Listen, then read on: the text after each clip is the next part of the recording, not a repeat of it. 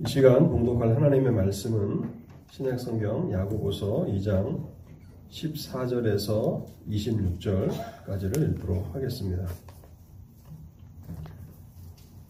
하나님의 말씀 신약성경 야고보서 2장 14절에서 마지막 절까지를 읽도록 하겠습니다.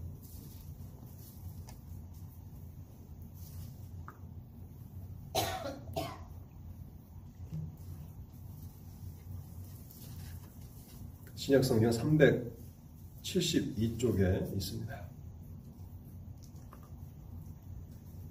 네, 형제들아, 만일 사람이 믿음이 있노라 하고 행함이 없으면 무슨 유익이 있으리요? 그 믿음이 능히 자기를 구원하겠느냐? 만일 형제나 자매가 헐벗고 일용할 양식이 없는데 너희 중에 누구든지 그에게 이르되 평안히 가라 덥게 하라 배부르게 하라 하며 그 몸에 쓸 것을 주지 아니하면 무슨 유익이 있으리요? 이와 같이 행함이 없는 믿음은 그 자체가 죽은 것이라. 어떤 사람은 말하기를 너는 믿음이 있고 나는 행함이 있으니 행함이 없는 내 믿음을 내게 내게 보이라. 나는 행함으로 내 믿음을 내게 보이리라 하리라. 내가 하나님은 한 분이신 줄을 믿느냐 잘 하는도다. 귀신들도 믿고 떠느니라. 아 허탄한 사람아 행함이 없는 믿음이 헛것인 줄을 알고자 하느냐? 우리 조상 아브라함이 그 아들 이삭을 제단에 바칠 때에 행함으로 의롭다 하심을 받은 것이 아니냐? 내가 보거니와 믿음이 그의 행함과 함께 일하고 행함으로 믿음이 온전하게 되었느니라. 이에 성경에 이른바 아브라함이 하나님을 믿으니 이것을 의로 여기셨다는 말씀이 이루어졌고 그는 하나님의 거치라 칭함을 받았나니 이로 보건대 사람이 행함으로 의롭다 하심을 받고 믿음으로만은 아니니라.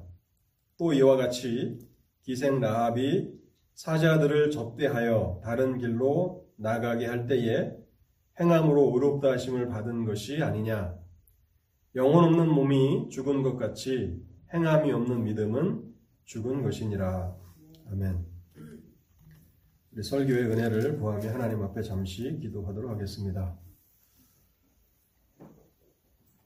자비로우신 하나님 아버지, 오늘도 저희를 예배 자리로 인도하여 주셔서 하나님을 경배하게 하시니 감사합니다. 또 여전히 신실하신 하나님께서 저희 모든 필요를 공급해 주셔서 또 일주일 만에 저희들을 다시 하나님의 말씀 앞에 서게 하셨나이다.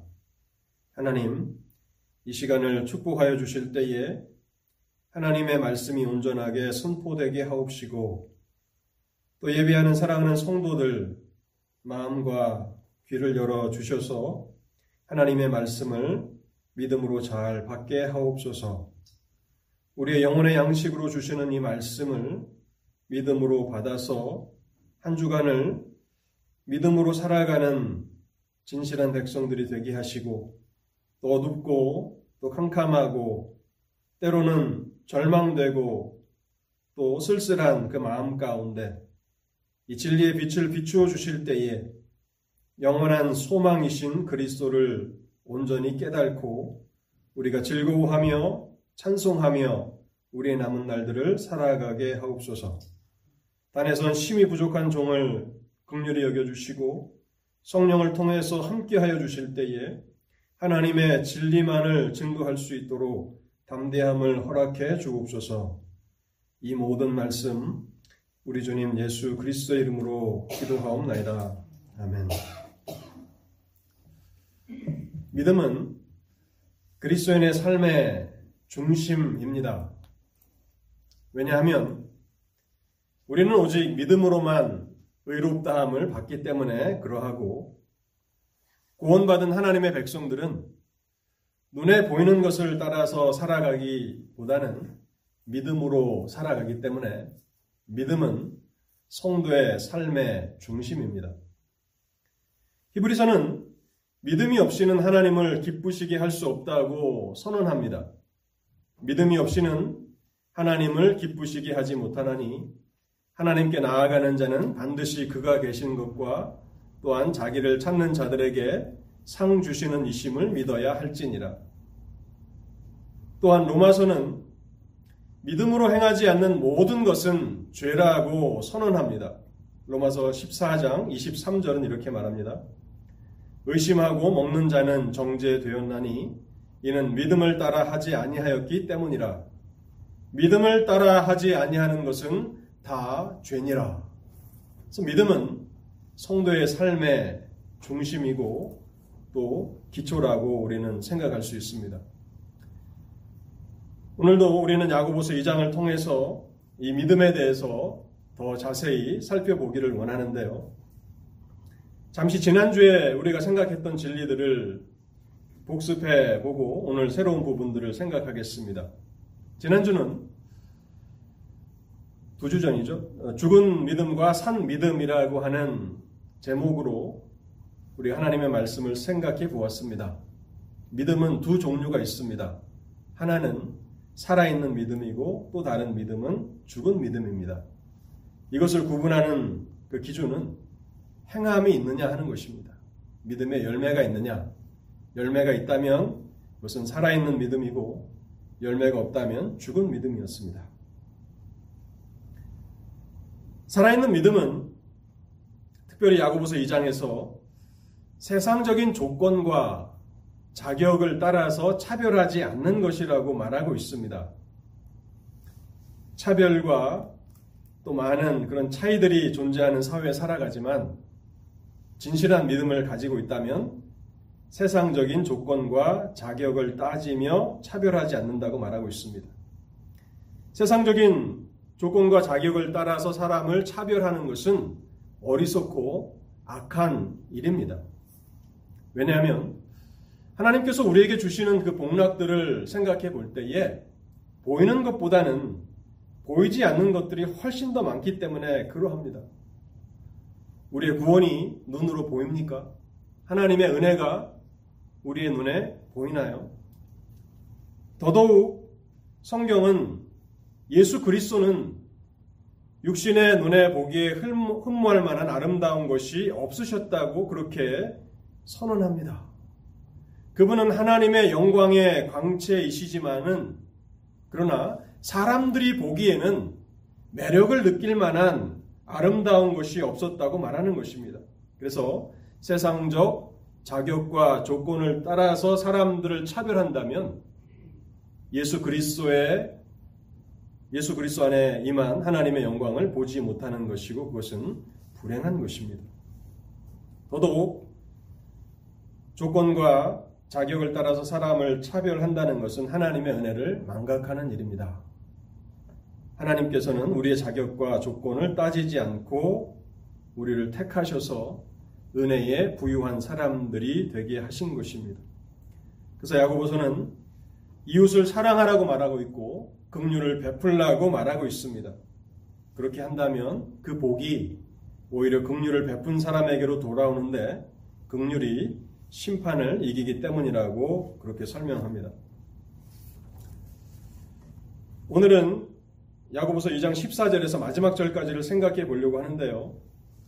우리가 지난번에 야고보서 2장을 전반부를 살펴볼 때에 믿음이 두 종류가 있다고 그렇게 말씀을 드렸는데요. 14절부터 마지막 26절까지는 더 자세히 설명하면서 세 종류의 믿음이 있다고 그렇게 설명합니다. 그래서 이 세 종류의 믿음을 하나씩 차례로 말씀을 드리고자 합니다.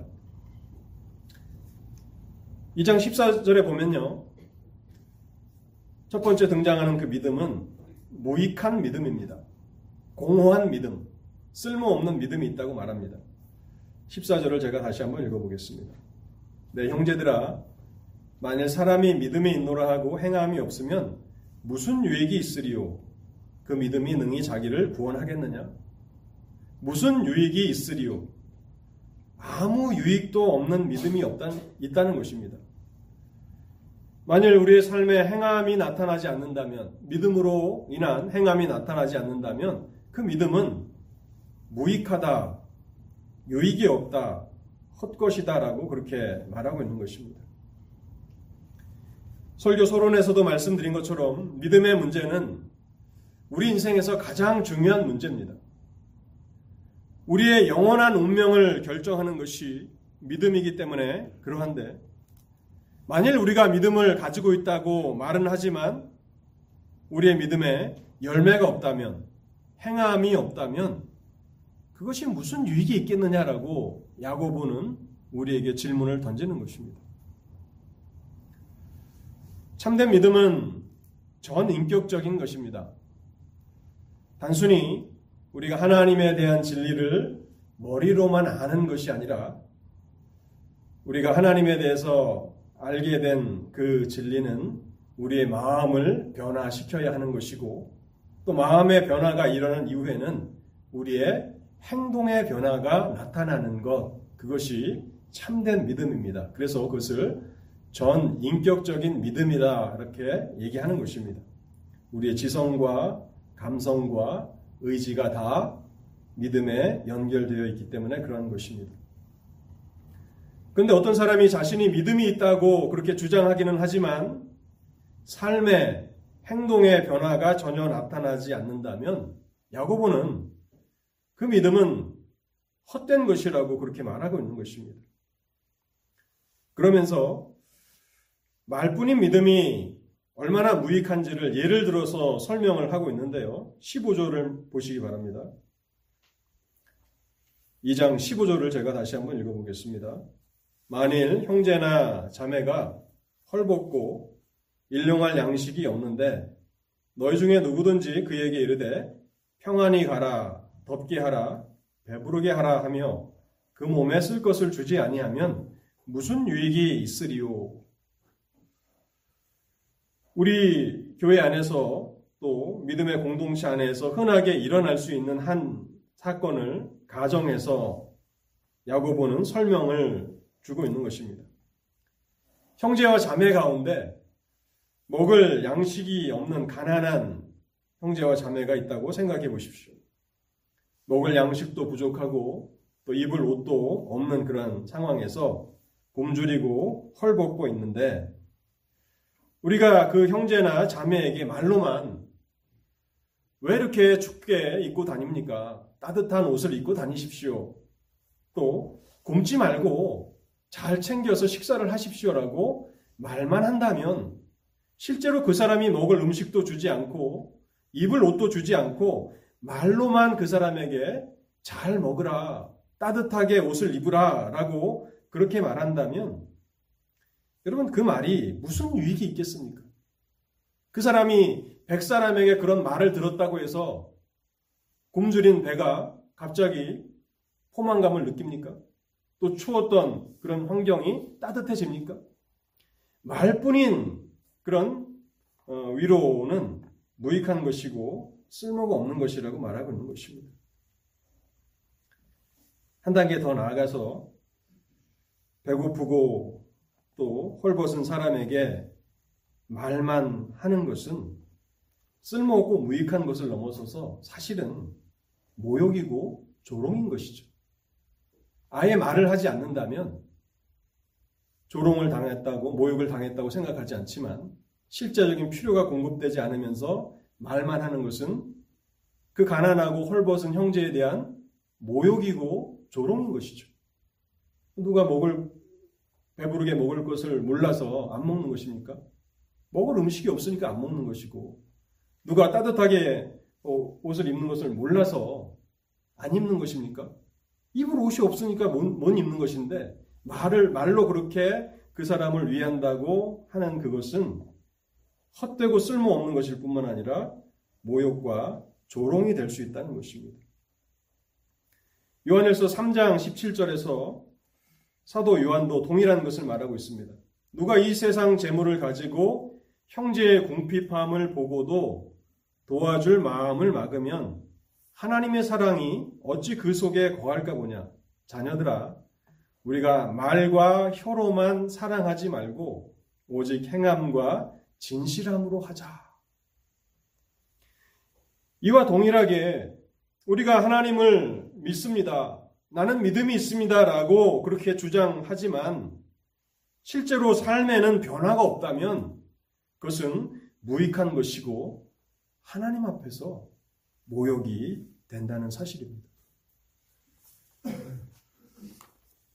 야고보서 2장을 통해서 우리가 첫 번째 발견한 것은 무익한 믿음이었습니다.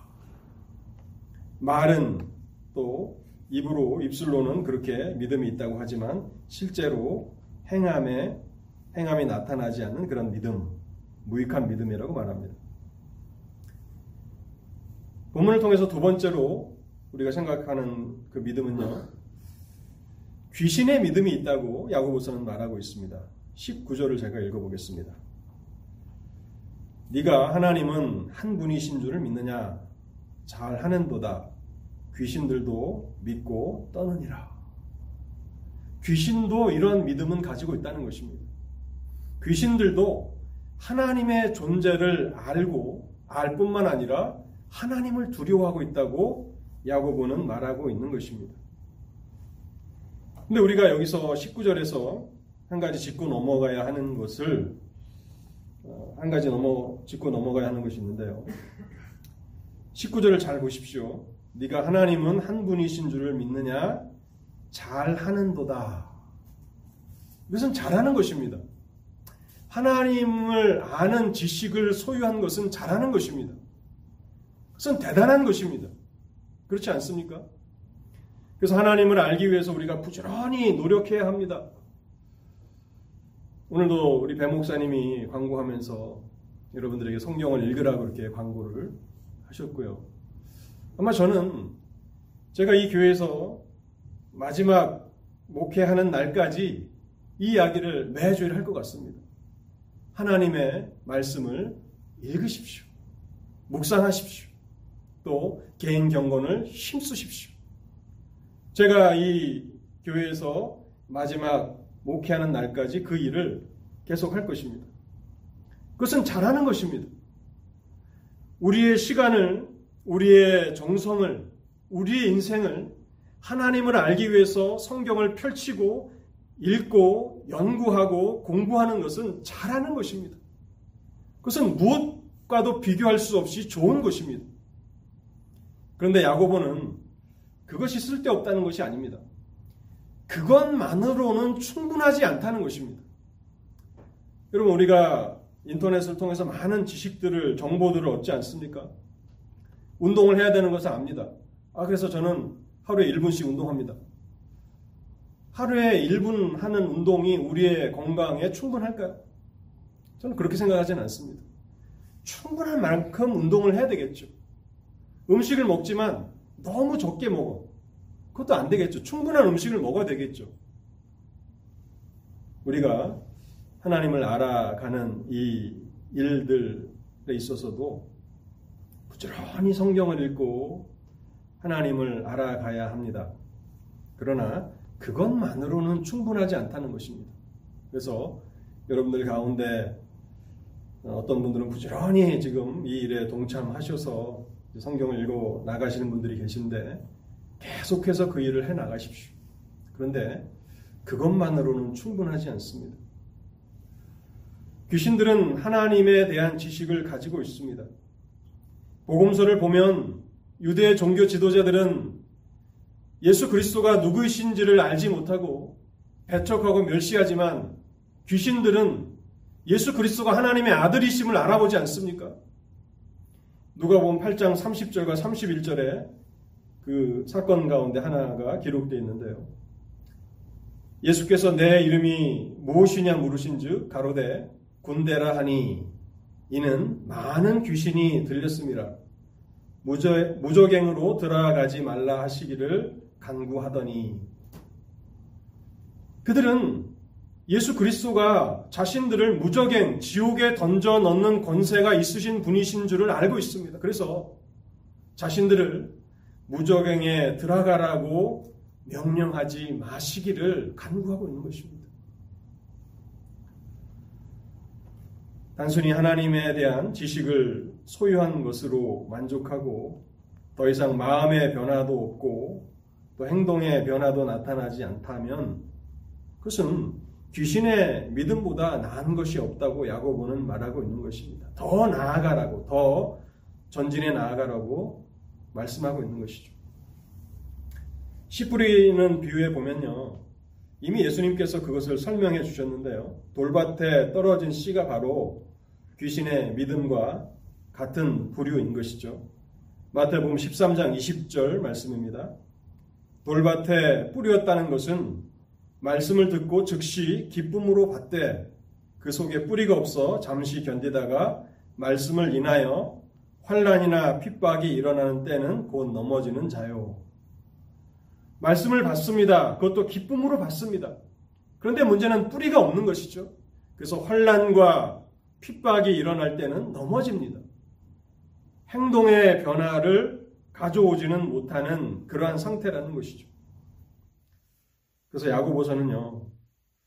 이러한 상태에 있는 믿음을 소유하고서 스스로 만족하는 사람들에게 경각심을 주려고 하는 것입니다. 그래, 하나님을 아는 지식을 소유한 것은 잘하는 것입니다. 그런데 귀신을 생각해 보십시오. 귀신이 하나님에 대한 지식을 가지고 있고 더 나아가 하나님을 두려워하기까지 하며 자신을 영원한 지옥에 던져 넣으시는 권세가 있는 분이심을 압니다. 그렇다고 해서 그것이 그들로 하여금 멸망을 피하게 만듭니까? 그렇진 않죠. 그들은 영원한 지옥 형벌에 던져지게 될 것입니다. 왜냐하면 행동에 변화가 없으니까. 계속 하나님을 대적하는 일만 할 것이니까. 두려워하면서도 무서워하면서도 하나님의 권세를 인정하면서도 여전히 하나님을 대적하는 일을 마지막까지 할 테니 그들은 멸망을 피하지 못한다는 것입니다. 그러면서 14절에서 독자들을 향해서 도전하는 말씀을 이렇게 주십니다. 14절 말씀입니다. 내 형제들아 만일 사람이 믿음이 있노라 하고 행함이 없으면 무슨 유익이 있으리요? 그 믿음이 능히 자기를 구원하겠느냐? 능히 그 믿음이 여러분들을 구원하겠습니까? 라고 질문하고 있는 것입니다. 나는 하나님을 아는 지식을 가지고 있어. 그러니 그것으로 충분해 라고 생각한다면 귀신도 가지고 있는 그 믿음을 가진 것으로 그 믿음이 나를 이제 장차 구원할 것이라고 그렇게 확신할 수 있겠느냐라고 야고보는 우리에게 도전하는 것입니다. 충분하지 않습니다. 하나님을 아는 지식을 소유한 것은 잘하는 것이지만 거기에만 멈춘다면 충분하지 않다는 것입니다. 이제 야고보서가 소개하는 마지막 세 번째 믿음을 생각해 보겠습니다. 세 번째는요. 행함으로 증명되는 믿음이 있다고 그렇게 우리에게 소개합니다. 어떤 믿음은 행함으로 증명된 믿음이 있다는 것입니다. 우리의 삶이, 우리의 행함이 우리의 믿음을 증명한다고 말하고 있는 것입니다. 그래서 이 믿음은요, 하나님에 대한 지식을 소유하고 있고, 뿐만 아니라 그 지식으로 말미암아 마음의 변화가 일어납니다. 로마서 10장 10절이죠. 사람이 마음으로 믿어 의에 이르고 입으로 시인하여 구원에 이르느니라. 마음으로 믿어 마음의 변화가 일어나는 것입니다. 성경을 읽지만 마음의 변화가 전혀 없다면 하나님 앞에 무릎을 꿇고 기도해야 하는 것입니다. 하나님, 이 말씀을 통해서 내 마음이 새로워지게 하옵소서. 마음의 변화를 이루어 주옵소서라고 기도해야 하는 것입니다. 그래서 단순히 성경만 읽는 것은 우리의 지식을 더할 뿐이지 우리의 마음의 변화를 가져오지 못할 수도 있습니다. 그래서 성경을 펼쳐 읽기 전에는 먼저 기도해야 하는 것입니다. 하나님, 이 시간을 축복해 주옵소서라고 기도해야 하는 것입니다. 그뿐만 아니라 마음의 변화는 이제 장차 행동의 변화로 나타난다는 것입니다. 야고보는요, 이 행함으로 증명된 믿음을 더 상세하게 설명하기 위해서 두 사람을 예로 듭니다. 아브라함과 라합 두 사람의 예를 들어서 설명합니다. 근데 야고보가 예로 들고 있는 이 두 사람을 생각해 보면 서로 완전히 다른 사람들입니다. 다른 시대에 살았던 사람입니다. 많은 시간적인 차이가 있고요. 또한 문화적으로도 완전히 다른 사람입니다. 그래서 아브라함은 유대인이었던 반면 라합은 이방인이었습니다. 하나님의 멸망을 받아서 이제 그 가나안 땅에서 쫓겨나야 하는 가나안 족속에 속한 이방인이었습니다. 또한 아브라함은 경건한 사람이었죠. 그래서 하나님과 동행하였고 그래서 하나님의 친구, 하나님의 벗이라고 불리는 인물이었습니다. 반면 라합은 기생으로 알려졌습니다. 그래서 기생이라고도 번역하고 창녀라고도 번역하는 그런 부도덕한 여인이었죠. 인간적인 측면에서만 본다면 두 사람 사이의 공통점을 찾기는 매우 어려울 것입니다. 그럼에도 불구하고 야고보는 전혀 다른 이 두 사람을 예로 들어서 아브라함도 그렇고 라합도 그렇고 공통점이 있다고 말합니다. 그 공통점이 무엇입니까?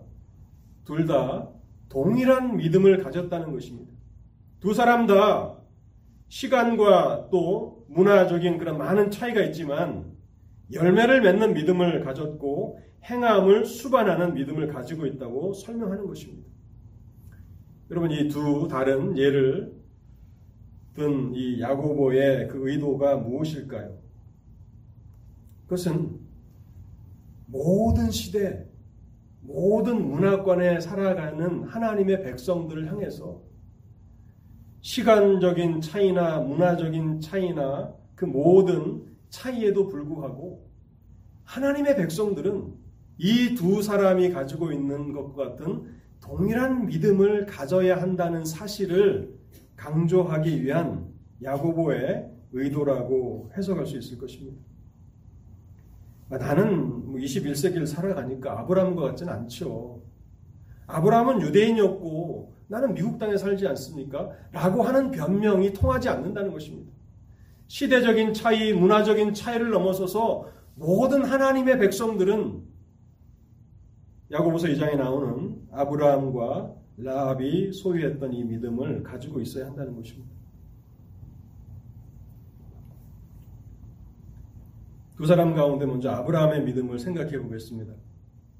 아브라함은 그의 아들 이삭을 번제로 드림으로써 그의 믿음이 잘 드러났다고 야고보서 2장은 설명합니다. 21절을 읽어보겠습니다. 우리 조상 아브라함이 그 아들 이삭을 재단에 바칠 때에 행함으로 의롭다 하심을 받은 것이 아니냐. 창세기 22장에 나타나는 그 사건이죠. 아브라함의 일생 가운데 이삭을 번제로 드린 사건을 언급하면서 아브라함의 이 순종이 아브라함의 이 순종의 행함이 아브라함을 의롭다 하심 받게 만들었다고 야고보서는 말하고 있습니다. 근데 여기 의롭다 하심을 받았다라고 하는 이 말씀을 해석하는 데 있어서 우리가 주의를 기울여야 합니다. 여기 의롭다 하심을 받았다라고 하는 것은 로마서에서 말하고 있는 그 의롭다 하심을 받았다는 그 의미와는 차이가 있습니다. 여기 의롭다 하심을 받았다는 말은 그의 행함이 그의 순종이 그의 믿음을 증명하였다 하는 그런 의미입니다. 하나님이 그의 행함에 근거해서 그를 의로운 사람으로 받아들이셨다 그런 의미는 아닙니다. 칭이라고 하는 의롭다 하심을 받는다라고 하는 이 교리는요. 성경이 가르치고 있는 교리들 가운데서 가장 중요하고 또 가장 영광스러운 교리임에 틀림이 없습니다. 사람이 어떻게 의롭다 하심을 받고 하나님 앞에 받아들여집니까? 칭의는 전적인 하나님의 은혜로만 이루어지는 일입니다. 하나님께서는 하나님의 자비를 의지하는 죄인의 모든 죄를 예수 그리스도 안에서 용서해 주시고 예수 그리스도의 십자가의 사역을 근거로 해서 그리스도의 의를 그 사람에게 옷 입혀 주심으로 의로운 사람이라고 받아들이시는 것입니다. 그것이 로마서가 우리에게 설명하는 믿음으로 말미암아 의롭다 하심을 받는다는 교리입니다. 아브라함은 이삭을 번제로 드리기 훨씬 전에 이미 믿음으로 의롭다 하심을 받았습니다. 아브라함이 이삭을 낳기도 전에 아브라함이 이삭을 번제로 드리기도 전에 그것도 약 30년 전에 믿음으로 의롭다 하심을 받았습니다. 창세기 15장 6절이 그것을 기록하고 있고 야고보서 2장 23절도 창세기 15장 6절을 인용해서 이렇게 씁니다. 이에 성경에 이른바 아브라함이 하나님을 믿으니 이것을 의로 여기셨다는 말씀이 이루어졌고 아브라함이 하나님을 믿으니 이것을 그의 의로 여기시고 라고 하는 것이 창세기 15장 6절의 말씀입니다. 사람은 믿음으로만 의롭다 하심을 받습니다. 그런데 아브라함의 그 믿음이 진정한 믿음이었는지 살아있는 믿음이었는지를 어떻게 알게 됩니까? 그것은 약 30년 후에 많은 시간이 흐른 이후에 아브라함이 불가능할 것 같은 그런 명령을 하나님께로부터 받습니다. 네가 백세에 낳은 아들, 네가 애지중지하는 그 아들을 나에게 번제로 드리라. 아브라함은 주저하지 않고 하나님의 그 명령 앞에 믿음으로 순종합니다. 아브라함의 이 믿음의 순종은 아브라함이 아브라함이 가지고 있었던 그 믿음이 진정한 믿음이었음을 증거해 주었다는 것입니다. 그런 측면에서 야고보서 2장은 사람이 행함으로 의롭다 하심을 받는다라고 그렇게 쓰는 것입니다. 그래서 이 로마서와 야고보서가 서로 충돌한다라고 그렇게 해석을 어, 하시기 쉬운데요. 그런 것은 아닙니다. 참된 믿음은 반드시 시간이 지나갈지라도 행동의 변화가 뒤따라 나오게 되는 것이고 행함이 나타날 때 우리는 그 행함으로 우리의 믿음이 참되다는 사실을 확신하게 되는 것입니다. 사랑하는 성도 여러분, 여러분의 믿음에도 마음의 변화가 나타나고 있고 또 행동의 변화가 나타나고 있습니까? 그것이 서서히 서서히 일어나고 있는 것일지라도 그러나 중요한 것은 방향입니다. 정말 내가 서서히 정말 거북이보다도 더 느린 그런 진보를 어, 이루고 있다고 하지만 하나님 가까이로 나아가고 있는가? 아니면 나도 모르는 사이에 서서히 서서히 하나님으로부터 멀어지고 있는가? 그 방향을 보시면 됩니다.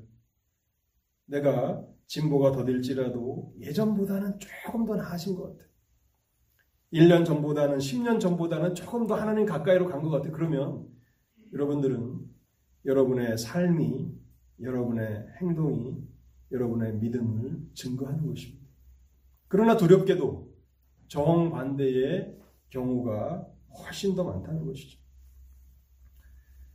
두 번째는 라합의 믿음입니다. 25절 말씀을 제가 읽어보겠습니다. 또 이와 같이 기생 라합이 사자들을 접대하여 다른 길로 가게 할 때에 행함으로 의롭다 하심을 받은 것이 아니냐. 라합이라고 하는 이 이방 여인은 여호수아 2장과 6장에 자세히 기록되어 있습니다. 혹시 라합이 누구지라고 하시는 분이 혹시 계시거든 예배를 마치고 돌아가셔서 여호수아 2장과 6장을 꼭 읽어보시기를 바랍니다. 이스라엘 백성들이 가나안 땅에 있는 여리고 성을 점령하게 되는데 그 당시 이스라엘의 지도자였던 여호수아는 시딤이라고 하는 곳에서 두 명의 정탐꾼을 여리고 성으로 보냅니다. 그 성의 지형을 살피도록 그렇게 임무를 주고 두 명의 스파이를 보내는데 이 두 명의 이스라엘의 정탐꾼이 라합의 집에 머물게 됩니다. 그런데 이스라엘의 정탐꾼이 여리고 성에 들어왔다는 이 소식을 여리고의 왕이 알게 되고 그래서 두 명의 정탐꾼을 붙잡기 위해서 군사들을 라합의 집으로 보냅니다. 근데 라합은 목숨을 걸고 이스라엘의 정탐꾼을 지붕에다 숨겨줍니다. 그리고 이 정탐꾼을 찾는 군사들이 돌아갔을 때에 어느 길로 돌아가야 안전한지를 자세히 설명해 주고 이 두 정탐꾼을 평안히 보내게 됩니다. 우리는 이 라합의 행동을 어떻게 이해할 수 있습니까? 어떻게 자기가 살고 있는 여리고 성을 정탐하기 위해서 온 이스라엘의 그 스파이들을 숨겨줄 수 있었을까? 그것은 다름 아닌 라합은 이미 하나님에 대한 그 지식을 가지고 있었다는 것을 성경은 우리에게 분명히 밝힙니다. 이미 여호와 하나님께서 이스라엘을 통해서 행하신 일들을 들어서 알고 있었습니다. 그녀는 이방 여인이었음에도 불구하고 하나님에 대한 정확한 지식을 소유하고 있었던 것입니다. 그래서 야고보가 이 장에서 하나님에 대한 지식을 소유했느냐? 잘 하는 도다라고 칭찬하고 있는 것입니다. 라합은 그 지식을 소유하고 있었고 또한 더 나아가서 자신이 살고 있는 이 여리고 성을 비롯하여서 모든 가나안 족속이 자신들의 죄로 말미암아 하나님의 심판으로 멸망을 당할 줄도 알고 있었습니다. 그래서 멸망하는 이 여리고 성편에 서기보다는 이스라엘의 정탐꾼을 숨겨줌으로 하나님 편에 서기로 작정한 것입니다. 그리고 생명을 걸고 이스라엘의 정탐꾼들을 숨겨주었고 안전하게 잘 돌려보냈던 것입니다. 성경이 강조하는 것은 라합의 이 행동은 생명을 건 행동이었다는 것입니다. 믿음이 그렇게 한 것입니다. 하나님에 대한 단순한 지식만 가지고 있었던 것이 아니라 그것으로 인해서 하나님의 그 심판을 두려워하였고 그 두려움이 그녀의 삶을 그녀의 행동을 변화시킨 것입니다. 여호수아를 읽어보면요. 이 라합은 다시 한번 또 생명을 거는데요. 여리고성의 멸망 소식을 가족들에게 알리게 됩니다.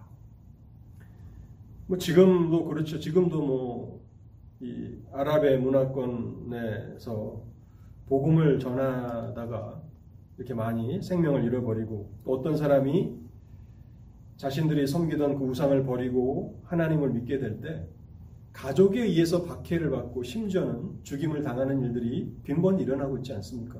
그래서 예수를 믿기 위해서 자기가 산 태어난 그 고향을 떠나야 하고 나라를 떠나서 이렇게 어, 예수를 믿어야만 하는 그러한 어려운 상황이 여전히 현대에도 있는데 그 당시에는 어떻겠습니까? 우상을 섬기는 사람들이 이스라엘의 하나님을 섬기는 그 딸을 살려둘까요? 그럼에도 불구하고 라합은 목숨을 걸고 가족들에게 이 사실을 알립니다. 그래서 자기뿐만 아니라 가족들이 하나님의 은혜로 구원을 받게 되는 것이죠. 히브리서 11장 31절은 이렇게 기록합니다. 믿음으로 기생 라합은 정탐꾼을 평안히 영접하였으므로 순종하지 아니한 자와 함께 멸망하지 아니하였도다. 믿음이 이 라합의 마음을 변화시켰고 또이 마음의 변화가 라합으로 하여금 하나님 앞에 순종하게 하여서 구원을 얻게 되었다는 것입니다. 라합은 행함으로 그녀의 믿음이 진실된 것을 입증하였습니다. 이후에 라합은 살몬이라는 남자를 만나서 결혼하게 되고 보아스라고 하는 아들을 낳습니다. 그럼 보아스가 누굽니까? 룻기에 나오는 그 추수밭의 주인 그 사람이 보아스입니다. 룻이 이제 나중에 이 추수밭의 주인인 보아스가 보아스가 결혼하지 않습니까? 이 부유하고 경건한 인물 보아스가 라합의 아들입니다. 그리고 이 라합의 혈통에서 이스라엘이 위대하게 생각하는 다윗 왕이 출생하게 되고 또 그 족보를 통해서 예수 그리스도께서 이 땅에 오십니다. 그래서 이 라합이라고 하는 이름은 마태복음 1장 예수 그리스도의 족보에도 기록되고 있는 것입니다. 단순한 하나님의 지식이 아닙니다. 그 살아있는 지식이 그녀의 마음을 변화시켰고 그 마음에 변하는 그의 삶을 변화시켜서 성경 여러 곳에 라합이라고 하는 그 이름이 기록되게 한 것입니다. 사랑하는 성도 여러분, 오늘 우리의 삶은 우리의 행실은 우리의 믿음을 증명해 주고 있습니까? 우리는 세속에 점점 더 물들어가기 쉬운 그러한 세상에서 살아가고 있습니다. 한 20년 전에 어떤 목사님이 젊은 청년이었던 저, 저에게 했던 말입니다. 신앙생활을 하는 것은 물살을 거슬러 올라가는 것이니 전력을 다하지 않으면 진보를 이룰 수 없다고 하는 그 말씀을 어느 목사님이 저에게 해주셨는데요. 그런 것 같습니다. 가만히 있으면 우리는 세속에 또 밀려서 점점 더 하나님과 멀어집니다. 가만히 있으면 우리는 더 성경과 멀어집니다. 가만히 있으면 더 점점 더 기도하지 않습니다. 열심을 다해서 노력하지 않으면 우리의 시간과 관심과 사랑을 더 하나님 앞에 쏟으며 하나님의 은혜를 붙잡지 않으면 우리는 우리가 원치 않는 방향으로 흘러 떠내려 갈 것입니다. 행동이 뒤따르지 않는 믿음, 말뿐인 그 믿음만을 가지고 살아가면서 행함은 없이 말로만 우리의 신앙을 증명하려고 할 것입니다. 그런데 야고보서는 그러한 믿음을 경고합니다. 그 믿음이 여러분을 구원하겠습니까? 그 무익한 믿음이 여러분을 구원한다고 확신하고 있는 것입니까? 라고 도전하고 있는 것입니다.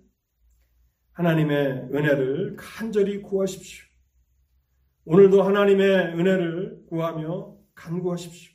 날마다 그렇게 은혜를 구하십시오. 그래서 거친 물살을 세속을 거슬러 올라가서 더디지만 정말 천천히 이루어지는 것 같지만 결국 아브라함의 믿음이 30년 후에는 불가능한 정말 임파서블한 그런 미션을 하나님께서 주셨지만 결국 그는 믿음으로 그것을 순종하고 맙니다. 그리고 그 순종을 통해서 아브라함의 믿음이 참되다고 하나님께서 인정해 주십니다. 여러분 모두가 이와 같은 믿음을 소유하실 수 있기를 바랍니다. 같이 기도하겠습니다. 하나님 감사합니다. 오늘도 우리에게 말씀을 주신 것을 감사합니다. 오늘도 기쁨으로 말씀을 또 받고 또 한편으로는 두려움으로 이 말씀을 받습니다. 우리의 말이 아니라 우리의 혀가 아니라 삶으로 행동의 변화로 믿음은 증명되어야 한다고 말씀하셨사오니 하나님 참으로 두려운 말씀 앞에 섭니다. 우리에게 은혜를 더하여 주옵소서. 세상이 참으로 무섭게 교회 속으로 성도들의 삶 가운데 파고들어 오고 있습니다. 하나님 그것을 그대로 방치하면 이제 뚝이 무너지고 기초가 무너지고 결국에는 모래 위에 지은 집과 같이 허무너질 날들이 다가오는 것들을 바라보며 두렵습니다. 하나님 우리를 불쌍히 여겨주시고 우리의 심령 가운데 은혜를 허락해 주실 때 하나님의 은혜에 대한 갈망이 사모함이 우리의 마음 가운데 불타오르게 하셔서 점점 더 많은 시간을 점점 더 많은 인생을 하나님과 함께 하기 위해서 진력하며 노력하며 나아갈 때에 우리의 삶을 보면서 나의 믿음이 참되구나. 내가 진실한 믿음을 선물로 받았구나라고 하는 그러한 확신들이 점점 더 우리 가운데 나타나는 그런 복된 자리로 저희들 모두를 인도하여 주옵소서. 우리 주 예수 그리스도 이름으로 기도하옵나이다. 아멘.